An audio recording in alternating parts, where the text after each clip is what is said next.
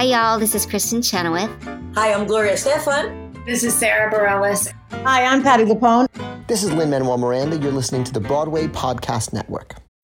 When you need mealtime inspiration, it's worth shopping Kroger, where you'll find over 30,000 mouthwatering choices that excite your inner foodie. And no matter what tasty choice you make, you'll enjoy our everyday low prices, plus extra ways to save, like digital coupons worth over $600 each week. You can also save up to $1 off per gallon at the pump with fuel points. More savings and more inspiring flavors make shopping Kroger worth it every time. Kroger, fresh for everyone. Fuel restrictions apply.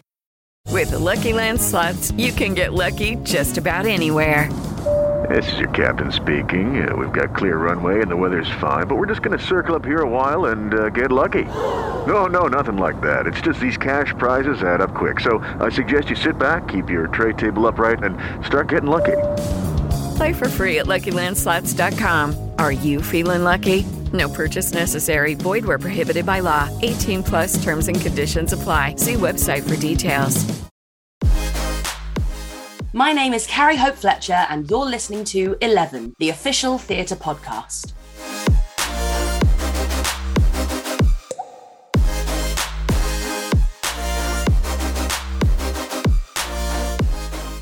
Hello and welcome to Eleven, the official theatre podcast that brings the biggest stars and creatives together in one place to discuss life in the arts. She's the award winning stage star that's currently originating the title role in the brand new Andrew Lloyd Webber musical, Cinderella, at the Gillian Lynne Theatre. A magical world with new songs, new faces, and a whole new take on this beloved fairy story that's got a rather exciting new twist. But no stranger to the stage, she comes to this magical world having played both Eponine and Fantine in Les Mis on stage and in concert, also having originated the roles of Wednesday Addams in the UK tour of The Addams Family, and Veronica Sawyer in Heathers at the Theatre Royal Haymarket and at the Other Palace. She's also appeared in the arena tour of The War of the Worlds, in A Christmas Carol, and as a child actor in The Wind in the Willows, Mary Poppins, and Chitty Chitty Bang Bang, a show she also later revisited as an adult. And if she isn't busy enough, she also happens to be a Sunday Times best-selling author too. So, here, in an exclusive conversation, we discuss what it's like collaborating and creating an original musical with Andrew Lloyd Webber, why she feels more at home with Cinderella's pre transformation look and vibes,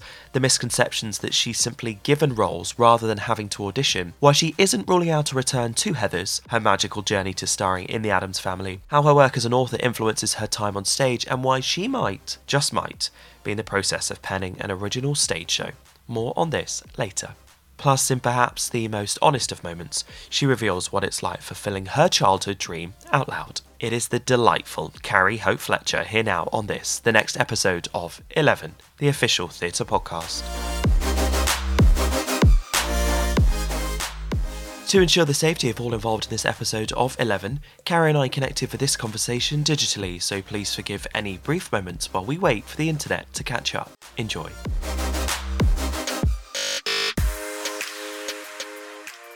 She's the award winning West End superstar that's currently originating the title role in a brand new and exclusive Andrew Lloyd Webber musical. I saw it last night. My God, she's a wonder. So please help me welcome to this, the next episode of 11. From a very, very sunny, colourful room. I'm very jealous. Good morning, Carrie Hope Fletcher. How are you? Good morning. I'm good. How are you? I'm good. I'm very good. Thank you so much for agreeing to do this. I've been badgering you and your team for a long time to do this. They finally caved in, could find no more excuses. I was like, right, I just want like 20, 25 minutes to basically tell Carrie how obsessed I am with you. So Oh, that's exactly sweet. what I'm going to do now. And I was just telling you that literally just over 12 hours ago, I was sat in a West End theatre watching you just soar in Cinderella. It's extraordinary. And I, I don't know why it's taken me so long to see it. I think it's one of those shows where I was like, I was going to see it, obviously, and then the pandemic happened, which we won't tread on too Yeah. much. And then eventually I was like, right, this is the time I want to do it. I need to go see you in it. And you are extraordinary. And it looks like, from an audience perspective, we can talk about the magic and the sort of the beautiful nature of the piece and the music. It just looks like you're having the best time. Yeah, you've actually waited until the best time to see it because we've had like a lot of changes happen throughout the last few months. And now I think we're kind of at a point where the show is all settled. So you came to see it at the perfect point. But no, we are having so much fun. The show is just, I mean, how could you not? It, it's, it's such fun songs to sing. It's Cinderella. It's such a classic tale, but it's been turned on its head. So we're kind of surprising audiences at the same time, which is, you know, we kind of go out there with an audience expecting to see either like Disney or Panto or a version of the like the classic fairy tale that everyone knows. And then all of a sudden, when my first line is "you bastard," suddenly everyone's like, "Whoa, what am I watching here?" And yeah, it's it's great fun to sort of go out and see audiences sort of raise an eyebrow, and then by the end, sort of like be up on their feet and cheering. So it's good fun. Especially because that opening scene is very classical, and you're like, "Oh, okay, I understand this sort of the setting yeah. of it." And then you come along, and then this just this electric sound kicks off with Bad Cinderella and this voice, and you're like, "This is definitely not the Cinderella that I think I knew." It feels rebellious, like it, but it also feels very smart that someone would dare to sort of take this classic tale and sort of twist it on its head. Was that sort of your reaction the first time that I guess Cinderella was brought to you? Yeah, I mean, Emerald Fennell, who's the writer of, of Cinderella, she's actually a genius. Um, and to have her in the room during rehearsals as well was such an honor and a privilege just to see her at work. She, you know, she'd written this amazing script that's so clever, so funny. It's taken all of those moments within the classic fairy tale, like the glass slippers, the transformation scene, the ball, Prince Charming, and she's just completely turned them on their heads. And yeah, just being in a room with her where she'd take a line that was already hysterical and then just add something to it or change it to an even funnier line. We were like, who even are you? You're ridiculous. You are so clever. Like, I feel really stupid being in a room with Emerald Fennell. Was drawing penises on statues something that you expected to do in an Andrew Lloyd Webber musical, or was no, this... definitely not. No, but Andrew was fully behind that. He, yeah, he thought that was uh, quite funny. I just, I love it so much because I've, you know, I'm such a massive Disney fan. Um, and the idea of playing a Disney princess has always been like up there on my bucket list. But yeah, I've always loved like darker, like the original fairy tales where you know in the original fairy tale of cinderella the the stepsisters cut their toes off in order to get their feet in this like i love stuff like that. I'm a massive tim burton fan. Sleepy hollow is my favorite movie. I just you know i love kind of like a darker a darker film or a darker story. And so this is kind of the best of both worlds, where you've got this classic, you know, fairy tale setting where people do sing to wildlife, um, but then I'm getting to play a princess that wears big chunky black boots and dark eye makeup. It's great. One of my favorite plays is Constellations because it looks at the world from a different angle. And I'm always obsessed with this idea. And I think Wicked sort of created that idea that you could look at something from a different viewpoint. This could be happening over here. You have no idea that this is happening when you look at an original tale. And I sort of got that sort of vibe from Cinderella, which was that you don't actually know that this entire other storyline and the one that you probably already knew when you're going in was happening. It does yeah. sort of feel like it has that exciting other element to it. And I can imagine for you, it is original too. So it means that you're getting to put your stamp on it. So it sort of feels like sort of feels like you're a little bit spoiled and then you've got all these amazing genres and styles sort of just exploding on stage. Yeah, absolutely. And you know, it's it has taken certain characters and and made them for a completely new audience, not to give anything away, but suddenly Prince Charming is a, a very different character to how you would uh, expect him to be or how he usually is in the original fairy tale um, which I just think is is you know so wonderful, and it's a part of the show that I'm so jealous that I don't get to be a part of. I'm off stage in the wings, like looking through the curtain, just enjoying that really really wonderful moment and watching how the audience responds to that as well. And it's probably the only moment in the show you do actually get a moment to think. I mean, you work so hard in the show all the way through. The singing, I mean, I was like, gosh, give her a break constantly all the time. Well, it's such a weird mix because I I do have time off stage. Like I get time for a cup of tea in Act One. It's it's great. What? Um, I know. But then when I am on stage, I'm singing like huge songs like I Know I Have a Heart Far Too Late. Even the soliloquy is kind of like an amalgamation of three other songs that you've already heard. Um, it's yeah, it's it's quite a big thing whenever I am on stage. So I do take those moments off stage to sort of sit down and have a moment of existential crisis. is this version of Cinderella different to the one that you did pre-pandemic? Um, it's definitely different to the version that we did pre-pandemic. We did a workshop in 2019 and there were characters in it that no longer exist or have been turned into different characters. So there's definitely been a huge amount of reworking. Uh, you know, with Emerald and, and Andrew, they were working hardcore through the whole pandemic to get it to what it is today. So yeah, huge changes have been made but yeah, I feel it's it's funny because as you were talking then, I was like, I remembered years ago when I was playing Eponine, and the thing that was like drummed into me with Eponine was like, you can never ever be, oh, woe is me. You never want to feel sorry for Eponine because she's well aware of the fact that when she sings on my own, she knows she's on her own. She knows that she's dreaming. She knows that this is the thing that she can never have. She's just like, let me have my moment. Let me just have this moment of fantasy. And then I'll go back to being badass, which is exactly what she does. So I feel like that was in my head during you know uh, rehearsing the role of cinderella because she is such a kick-ass character she is you know she from the moment she walks out or spins out on that statue she's this amazing, rebellious, non conforming, incredible character. Um, so then when you get that side of vulnerability to her, it can never be about her feeling sorry for herself or other people feeling sorry for her. It's more her just like accepting the reality of her situation. And now I'm going to kick ass anyway. And it feels important that the clothing that we see her before the transformation into the ball that she then ends up in again yeah. isn't sort of those downtrodden clothes that we're so used to seeing in a pantomime. And then she suddenly becomes beautiful. She's very set in who she is in terms of the way her hair is, the fact that she's chosen her clothes, those massive big boots. Like it feels very specific. Yeah. She loves the way she looks. Like she has chosen the way that she looks in a town that has been told they have to look a certain way. So everyone in the town has been told by the monarchy, by the Queen of Belleville, that they have to look a certain way in order to fit into this very specific mold uh, these beauty ideals that have been chosen for them. Whereas Cinderella's like, no, I want to look however I want to look, and this is this is deliberate. This is how I choose to express myself through my green jacket, through my stolen apron. Like she's got an apron that's the same as everybody else, and I just love this idea that she's nicked it from someone. And yeah, her black lace and ev- all like parts of her, even her wig. She's got two plaits in her in her wig. One's blue and one's pink, which is the same color of the hair as the stepsisters. So I I always imagine that she's like cut their hair off in their sleep to spite them and like woven it into her own hair as like a massive middle finger to, to her abusive stepsisters. The way that she looks is so deliberate and it's a very bold statement in a world that is um, very pastel and muted. It's almost like the writers of the show are trying to perhaps show a mirror and a reflection to the outside. It's almost like they plan that. Yeah, it's almost like they're trying to tell us something. You know, we live in a world that's that's full of filters and social media plays a massive part in all of our lives whether we want it to or not. Even me like you know i i do love a filter. I do love something that gets rid of the bags under my eyes of a morning you know.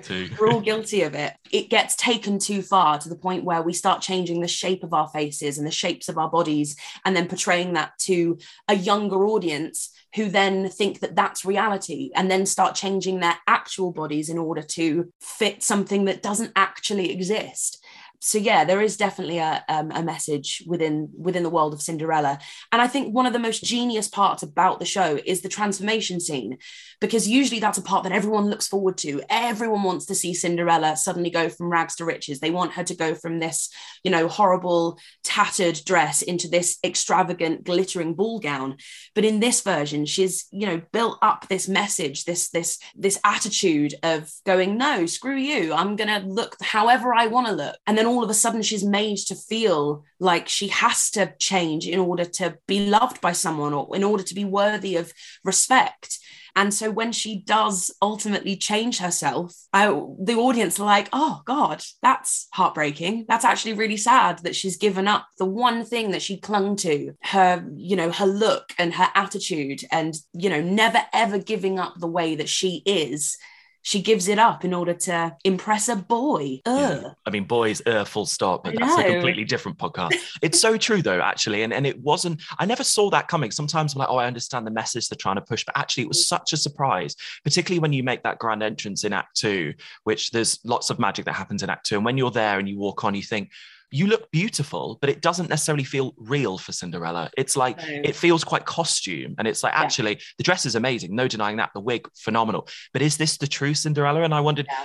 do you find the similarities that you perhaps feel more comfortable in the pre-transformation than the transformation Carrie? yeah the pre-transformation costume is the most comfortable costume i've ever worn in my life like i could i would i would just leave the theater in that and be more than happy it's it's amazing you know i wear these great boots that are flat and comfortable i can stomp around and run around the stage and do all the things that i need to do. I can jump off of statues in them no worries so then as soon as when this uh, you know corseted very tight ball gown goes on that's you know the the rim of it like the the whole skirt no one can get close to me in that dress because the dress is so big.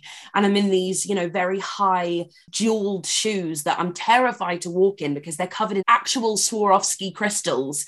So anytime one of them pops off i'm like oh my god i'm so sorry. Like i'm trying to be really careful as i'm walking everywhere in the theater in these shoes yeah, I don't feel comfortable in that costume at all. So then, as soon as I go back into my chunky docks in my big floaty skirt with my lovely comfy jacket, I'm like, oh, it's like pajamas. I want to talk to you just so quickly about working with Andrew because I have in my house the vinyl to this show. I bought it when it first came out because it felt very rare that we had, obviously, I know it's happened before, but it felt rare that we had a brand new original Andrew Lloyd Webber score to enjoy. And there are so many moments in the show where you sit there and you just sort of close your eyes between scene changes in big swelling moments. Do You think, yeah. this is once in a lifetime, not the once in a generation.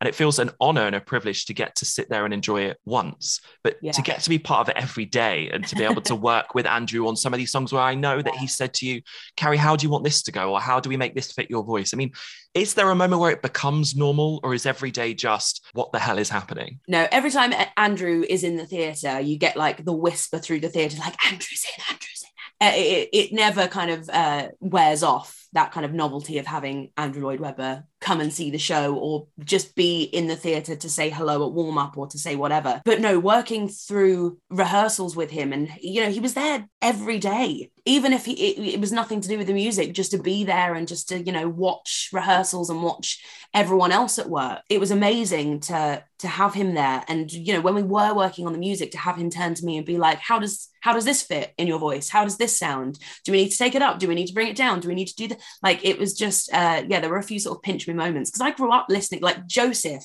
is one of my all-time favorite musicals. I just love it so much. So to, you know, have the man who wrote that turn to me and ask me how the song that he is currently writing fits within my voice like that's just that's mad to me that's properly properly mad And of course, with Andrew comes a legacy of friends, very famous friends, and people that want to see his work. I know you had the amazing gala performance as well, where you had lots of friends and family. I know Malala came as well. I mean, Yeah. when you get people of that stature come and see the show, is that the point where you go, okay, now I feel sick? I'm nervous now. yeah oh i i feel like that pretty much all the time anyway Okay. I'm like a constant state of panic in just normal everyday life. Um, so suddenly, when you've got Malala coming to watch you and turning one of your performances into, um, you know, a really important night to raise a lot of money for an incredible cause, yeah, suddenly you start to get a little bit sweaty. You're like, I don't think I should be drawing cocks on statues in front of Malala. Yeah, it feels a little exactly. bit disrespectful. Absolutely, yeah. You're, of course, also a critically acclaimed author as well. And I wondered when you're creating an original role, when you're getting to work on musically, when you're getting to work on a script, and use the other side of your brain, which is, I guess, comes in when it comes to words and be Yeah. able to create a narrative. Do you sort of play into the author side of it? And perhaps does the stage and the experience you've had with Cinderella help when it comes to you sitting down and writing? Do the two ever sort of join? I mean, it's all storytelling Mhm. in just very different ways. And I do tend to switch off the author side of my brain when I'm acting, um, when I'm in the theatre, because that that's the time when I'm like, this is someone else's problem now. If the story doesn't make sense, if there's a line that needs rewriting, that ain't my problem. You go for it. I'll say whatever you want me to say. I'll stand and sing whatever you want me to do, whatever. But it all does tie in in, in certain ways because it is all just forms of storytelling. I actually think what I do on stage informs how I write much more than the other way around because it, it's it's like reading someone else's book. It's reading someone else's play. It's it's you know um, immersing myself in someone's story someone else's story in a totally different way um, and i've actually found that when i'm writing it's the dialogue that i enjoy writing the most. And i think that's because i've spent years saying someone else's lines and and you know acting out someone else's dialogue. Mm-hmm. um so i think that when it comes to writing that suddenly becomes my favorite part because it is it becomes like writing a play between two people. So i usually write the um like the conversation and then go back and fill in all of the narrative in between. And I think right. that is because of how long I've just been saying someone else's words. Do you think that you would want to combine the two and, and put your hand to writing a show? Have you even dared to think about that? I can see a smile, maybe.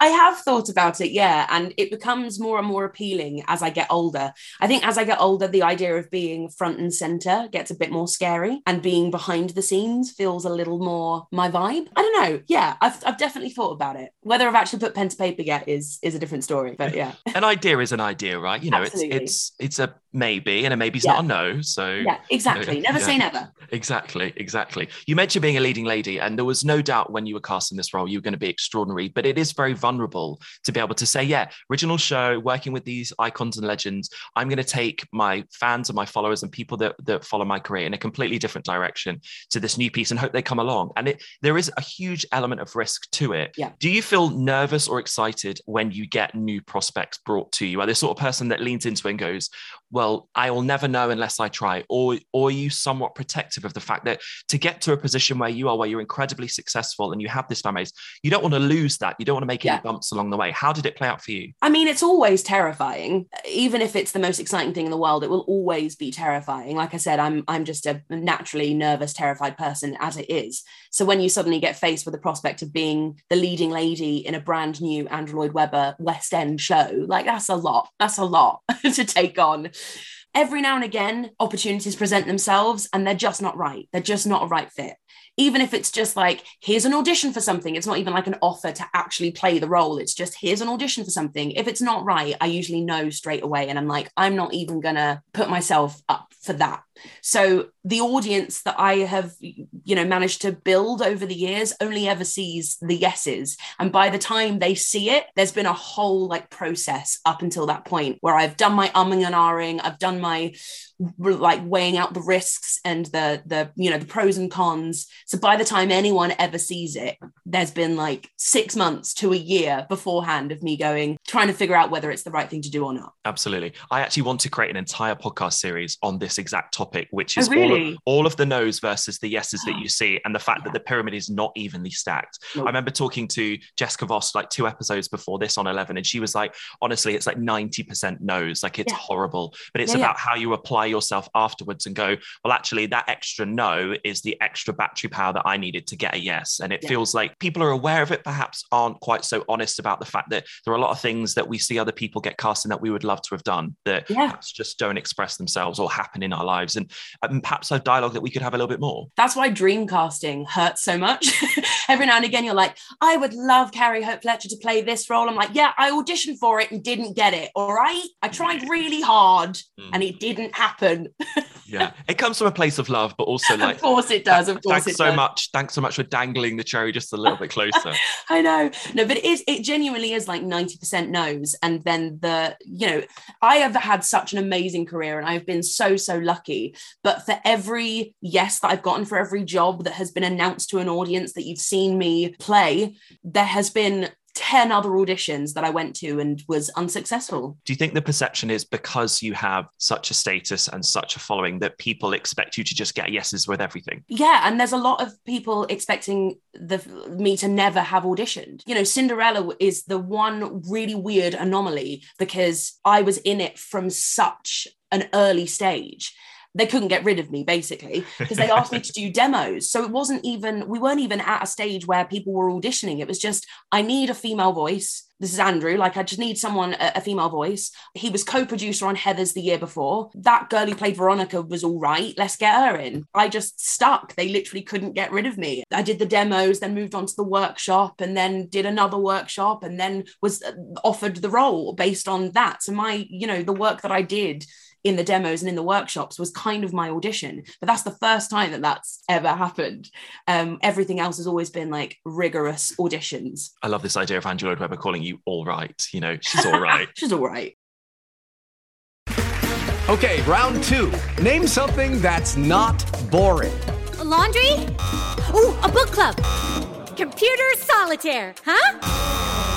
Ah. Sorry, we were looking for Chumba Casino.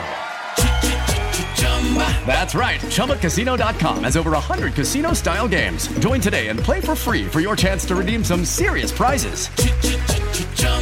ChumbaCasino.com. No purchase necessary. Full prohibited by law. 18 plus terms and conditions apply. See website for details. You mentioned Heathers there, and it's had this remarkable, remarkable success. I mean, literally, I think even in the wildest dreams, if you think back to that original production, Mm. to see the success that it's had and continues to have. I mean, this is a growing beast that becomes ever more phenomenal and ever more successful, commercially successful in this fandom. Do you sort of think back to when you first sort of were given that role and you first auditioned and it, and it happened through to now? Could you imagine the trajectory that it's had to the success now? I mean, even when I was cast in that role, it had its own like cult following even then. And I was in it. Like I loved Heathers so much. I watched the the bootleg from the off-Broadway production. I was a Barrett Wilbert Weed fan. Like I I loved it so much to the point where I had covered a song three years before it was even announced to be coming over to the UK. So it it had this following even before our cast and even before it came to the UK. It had such a massive audience here already because of that bootleg. Not condoning bootlegs, however, I have watched many in my time. But I think because of that bootleg, it had allowed a UK audience to be opened up to the world of Heathers and to fall in love with it. So that when it finally was announced to come here, everyone was like, oh my God, I have to get tickets. So it, I think it like sold out within the first few weeks of it being announced to come to the other palace. But yeah, what it's become is so amazing. And Andy Fickman, the director of Heathers, is just one of the best people on the planet, let alone one of the best directors I've ever worked with.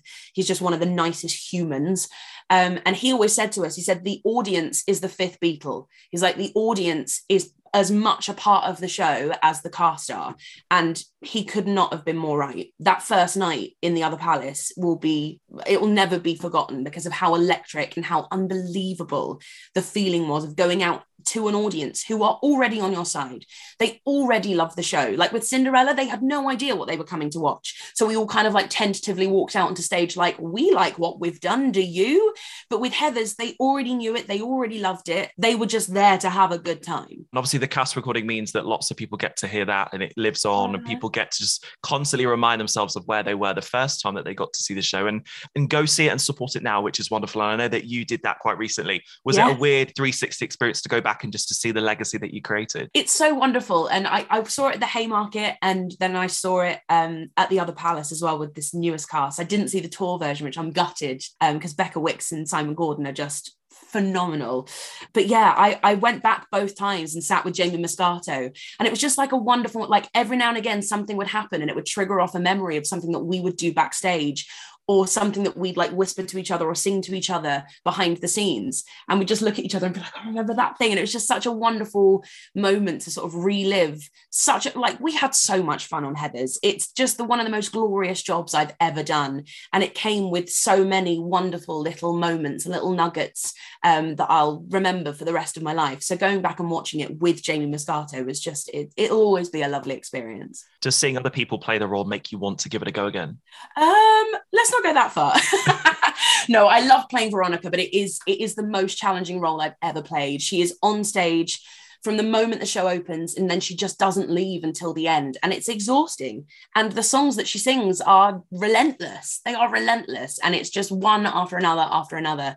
So i yeah i loved my time as veronica. Again never say never never say never but i'm happy playing cinderella for the time being What we were just saying a minute ago about a maybe is definitely not a no. So we'll say maybe for that one. That's fine. Maybe. That, that, maybe, yeah. that gives me a little bit of hope. All right, And okay. also, did you imagine in your sort of trajectory of your career that you would become a TikTok audio streaming sensation viral moment? i know what's that about that's mental. Like I'm not, I'm like, I keep hearing this bloody song every time. It's like constantly there. People love it. Yeah, it's more. It's this. I think it's meant to be yours. It's Jamie, isn't it? Yeah. And I mean, Jamie's really lent into that now. He think he posted a video of him just like looking at the camera with the sound playing over the top, and I was like, "You're drunk on power. Put the phone down." Where's my song? But then I don't, but also I don't know if you would want to be viral with a song. I know that sounds weird. It's a bit terrifying. It's a bit Yeah. scary when that many people are suddenly exposed to who you are and your voice. very quickly, I just want to quickly ask you about the Addams family because you spoke so much on your social media beforehand when it was announced, just about the fact that this was a dream role. Like you were upfront, really straight about this.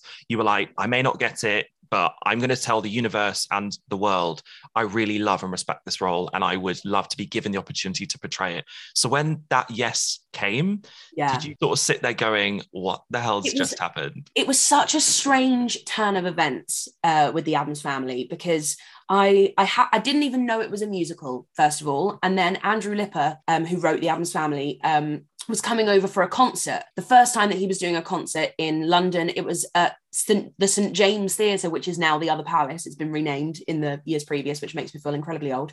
He contacted my agent and said, "Look, I need someone else to perform in this concert. Is there anyone on your books that would be suitable?" and I had just done my first ever West End live uh, for Les for yeah for Les Mis playing Eponine, um, and they sent him the links of me singing on my own at West End Live, and he was like, "Great, give her the song Pulled from the Addams Family. She can sing that." So that was the first time I'd ever heard of the Addams Family, and I was obsessed. When I tell you how much I loved that song, my God, I just I thought it was absolutely genius. So then I downloaded the soundtrack and I listened to all of it from start to finish. And I'm I'm a big Addams Family fan anyway. Like I loved the movies. I grew up with those films. Christina Ricci is the absolute one. She is an icon. I love her. After the concert, Andrew Lippa came up to me and said, "Look, if the Addams Family ever comes to the UK, I would love you to play Wednesday." And I was like, "What a lovely thing to say, but I'm not going to hold you to it." Lo- like very very sweet of you, but you're probably just massaging my ego a little bit. But thanks thanks very much. That's a nice thing to say, and you didn't have to say it. So great. Then I was in Chitty like three years later, 2016. I'm halfway through the run. We're at Wimbledon. I'm playing Truly Scrumptious, and I get a knock on my door, and it's the producer, John Stalker from um, Music and Lyrics.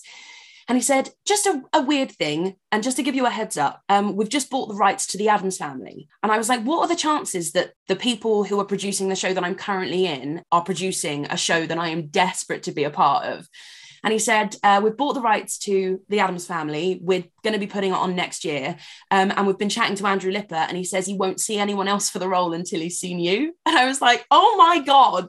Like, what are the chances that he remembered me, remembered who I was, is actually like sticking to his word, something that he said, what, like three years ago now at that point? So it was just a very, very strange turn of events. I felt like the universe was on my side. See, I had to travel back from Canterbury on tour with Chitty to London um, to audition for for Wednesday, and it all had to be filmed. Had to be like I was in the room auditioning for Matthew White, who was the director, the choreographer, like the whole team. But it had to be filmed to send to Andrew Lippa so that he could okay me, essentially. That's like the sort of the journey that dreams are made of, but also sounds Yeah. incredibly terrifying where the possibility Yeah. is put there almost it's not a yes, but it's like if we make this happen and you Yeah. make this happen, it's it sort of feels like a bit of a blessing. Absolutely. It did kind of feel like it was dangled in front of me and could easily have been taken away at any point. I'm just very, very lucky that I didn't screw up that audition, that Andrew still liked me, that his memory of me was correct.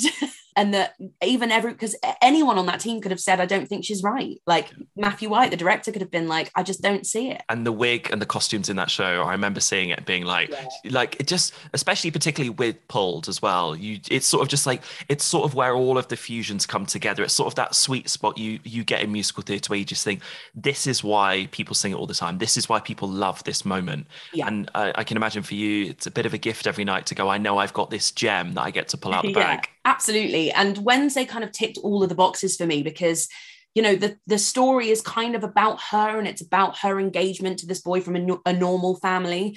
And she gets some incredible songs like pulled one normal night crazier than you like incredible incredible songs. And yet she's not front and center all the time. It's you know the people that carry that show are gomez and morticia.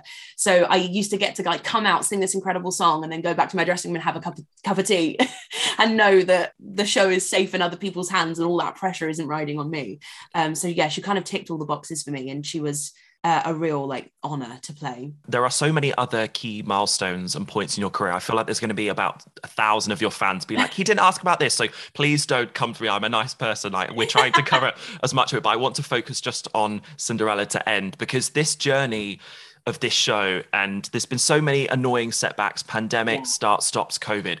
But the fact that it's here the fact that it's this original west end musical and the fact that this is something that belongs to you this role is very much yours and you've had the opportunity through the cast album through the publicity photographs through being the first person to play it that it very much will always be yours however many people get the luxury and privilege of getting to play it in the future. And i wonder if we could just think back to your first time with Les Mis on stage and the journey and all of the different milestones that you've had from then through till now. What do you think the girl back then would have thought of an original Andrew Lloyd Webber leading lady moment that you've had right now? Uh, she'd she'd she'd laugh very hard, thinking that you weren't serious. She'd be like, "No." She'd laugh a lot, uh, and then she'd probably burst into tears and cry for about two weeks. It's, I mean, I am a theatre kid. I'm the kid who used to hang herself upside down on the stairs pretending to be Enjolras on the barricade. I watched Hey Mr. Producer, the VHS, over and over and over again until I think I ruined it. Sorry, mum. And I used to like reenact all of these uh, performances um, by like Ruthie Henshall and Lea Salonga and all of these like icons, Bernadette Peters. Like I just love them all so much. So to now be leading an original Andrew Lloyd Webber West End musical, um, and to be on the cast recording, and for that to be something that's sort of you know fit, you know, it, it's fixed in musical theatre history. It's it's fixed in the timeline it's it's bonkers, properly bonkers. The show is bonkers. Your performance is, is ex- bonkers. but your yeah. performance is extraordinary, and there's oh, absolutely no stopping that. So thank you so much for your time. Thank you so much for an extraordinary night at the theatre last night. Oh, I'm are, so pleased. There are so many things that I wish we could talk about that are secrets of the show, which just literally blew my mind. I was like, oh my god, this is. I wasn't even supposed to be performing last night. Thank God you were. The stars were aligned. The stars were aligned. I've been like, you were really great. That I did see you, but great. That's that would so funny. What are the chances? But thank you so much. Enjoy enjoy the run run and, and long may it continue and long may your reign in the West End continue because you are You're extraordinary. Thank and you. thank you so much for your time. Thank you. My pleasure. You've been listening to 11, the official theatre podcast. Find out more about 11 at 11podcast.com or via the Broadway Podcast Network.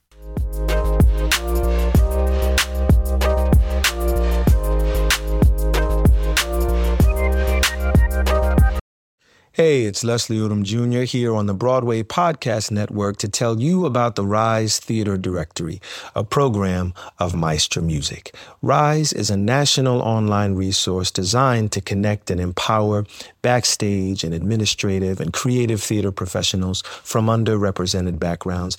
If you work or aspire to work in the theater community, this can help you find your next project. And if you hire theater professionals, search the Rise Theater Directory to find your next team. Create your profile now and get more information by visiting risetheater.org. That's theater with an R E R I S E T H E A T R E dot org because only together we rise. Hey, Drew Scott here, and I'm Jonathan Scott, reminding you that life's better with a home policy from American Family Insurance. They can help you get just the right protection at just the right price and help you save when you bundle home and auto. Kind of like Goldilocks and the Three Bears. It'll be just right for you. We love a custom build. American Family Insurance. Insure carefully, dream fearlessly. Get a quote and find an agent at amfam.com. Products not available in every state. Visit amfam.com to learn how discounts may apply to you. American Family Mutual Insurance Company SI and its operating company 6000 American Parkway, Madison, Wisconsin.